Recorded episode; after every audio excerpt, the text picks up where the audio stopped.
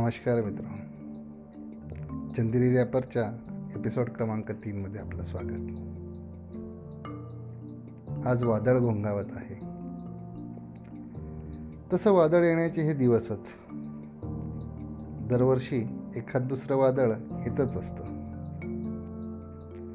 वादळ आलं की किनारपट्टीच्या लोकांना सावध राहण्याचा सल्ला देणं हा तसा नित्याचाच.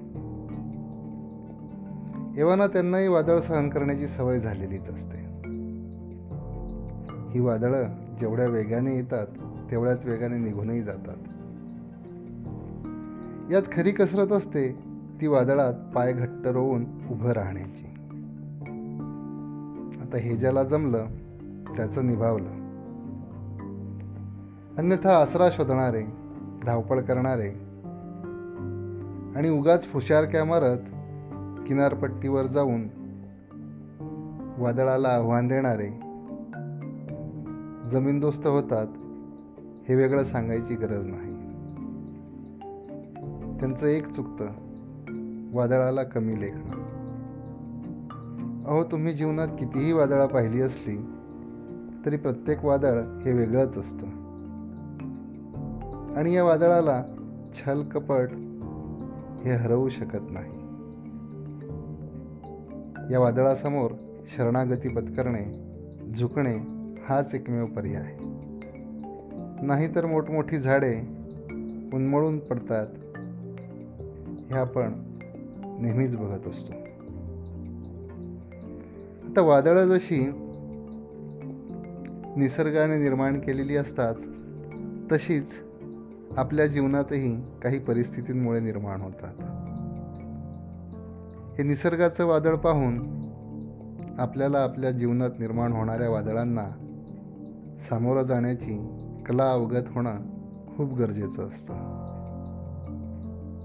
एक प्रकारे निसर्ग आपल्याला शिकवतच असतो. वादळात संयमाने वागणं पाय घट्ट रोवून उभं राहणं मुळांना अधिक घट्ट करणं हे निसर्ग आपल्याला वादळाच्या रूपातून शिकवत असतो. आता जीवनात निर्माण होणारी वादळं ही जरी प्रासंगिक असली तरी त्यांचा सामना हा अगदी प्रभू रामचंद्रांनाही करावा लागला आहे. अवतारी पुरुषांची ज्यातून सुटका झाली नाही त्यातून तुम्हा आम्हा सामान्यांचं काय? ती येणारच. निसर्गात ती यायलाही हवी. आपल्या वाढीसाठी आपल्या विकासासाठी तशी ती आवश्यकही असतात.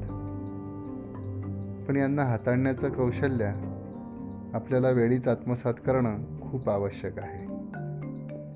हल्लीच्या पिढ्या अशा निर्माण होणाऱ्या वादळांना लागलीच बळी पडतायत. त्यांची मुळं घट्ट झालेली नाहीत. किंबहुना आपण ती घट्ट करण्यावर भरही देत नाही आहोत.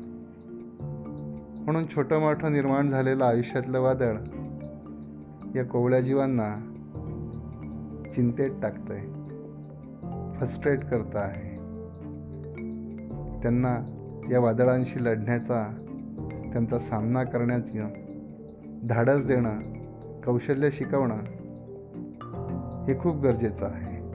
चला तर मग थोडं या वादळांना सामना करण्याचं बळ हल्लीच्या पिढीमध्ये निर्माण करूया.